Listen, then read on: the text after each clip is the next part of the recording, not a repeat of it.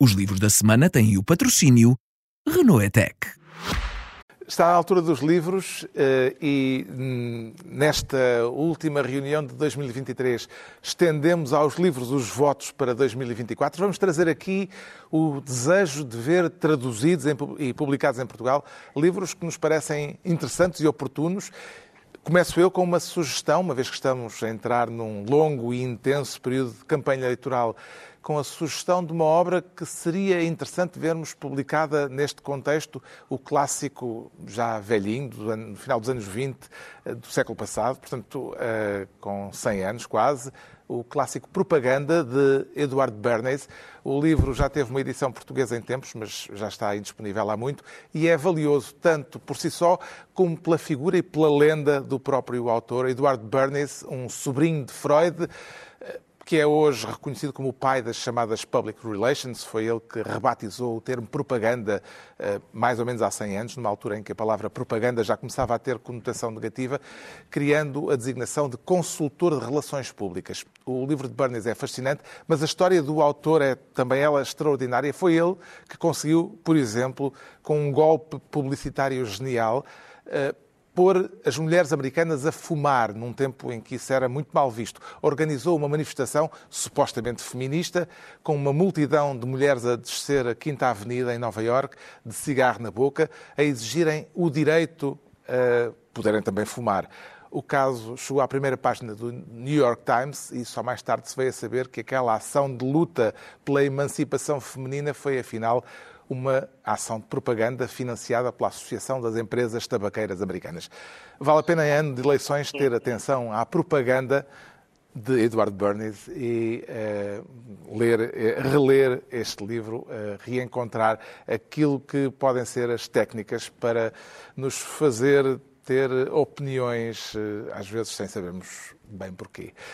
E o que é que o João Miguel Tavares quer ver publicado em Portugal no ano que vem? Eu fiz uma pequena aldrabice porque trouxe dois livros em vez de um, mas eles casam muito bem um com o outro, porque ambos são sobre o pós-Segunda Guerra Mundial, ambos são sobre julgamentos, mas nenhum deles é sobre o julgamento de Nuremberg. Portanto, para quem já está enjoado de julgamento de Nuremberg, que é o mais popular julgamento no pós-Segunda Guerra Mundial, tem aqui dois livros excelentes, que saíram os dois em 2023, sobre julgamentos menos conhecidos, mas igualmente importantes. Um deles é o julgamento de Tóquio, uh, que julgou os criminosos de guerra japoneses no pós-Segunda Guerra Mundial, e este é o julgamento do Marshal uh, Pétain, que uh, presidiu a, a, França de Vichy durante a Segunda Guerra Mundial. Este é, é escrito pelo Julian Jackson, que é um, um, grande historiador britânico especialista na história da França contemporânea. Chama-se France on Trial? Chama-se, sim, França em julgamento, o caso do Marshal Pétain.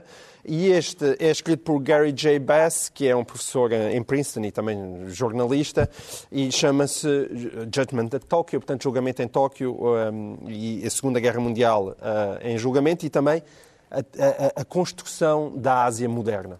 E o Pedro Mexia propõe que haja um editor interessado em quê? Sim, eu até acho estranho que este livro não esteja já traduzido. É um livro do Quentin Tarantino, chamado Cinema Speculation, um, que é, não é bem um livro de crítica literária, de crítica, perdão, de crítica de cinema, é um livro sobre a sua infância de espectador e juventude de espectador.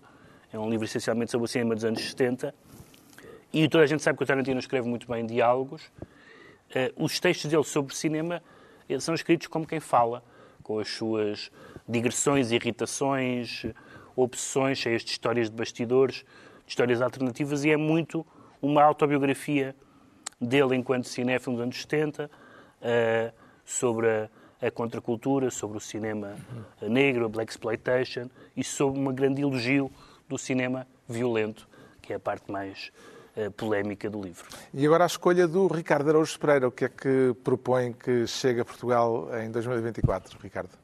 Sim, é um livro sobre o Sr. Melvin Kaminsky, uh, também conhecido como Mel Brooks. Ele uh, é um livro que se chama The Disobedient Jew, uh, do Jeremy Dauber, autor também já tinha escrito outro livro que já agora também recomendo, cuja tradução recomendo, que se chama uh, Jewish Comedy, ou seja, comédia judaica, A Serious History, uma história séria.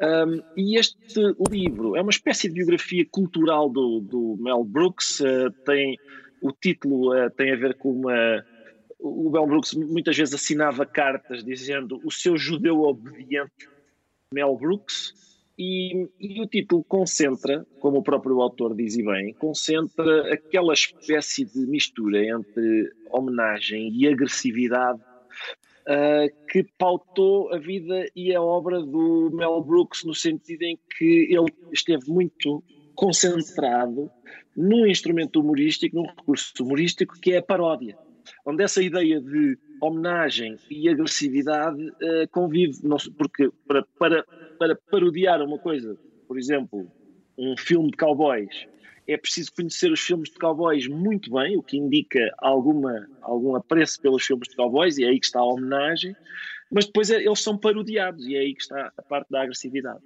Fica então a escolha dos livros que esperemos que cheguem a Portugal no próximo ano. Assim se conclui mais um ano de reuniões semanais, sempre na sombra, como é próprio daqueles que querem, podem, mas não mandam. E assim vai continuar a ser em 2024, por isso cá estaremos de novo, hoje oito dias, ou seja, já no ano que vem, já depois de termos ingurgitado as passas e depois do tradicional brinde a um próspero ano novo. Boas entradas, até para o ano. Vão pela sombra.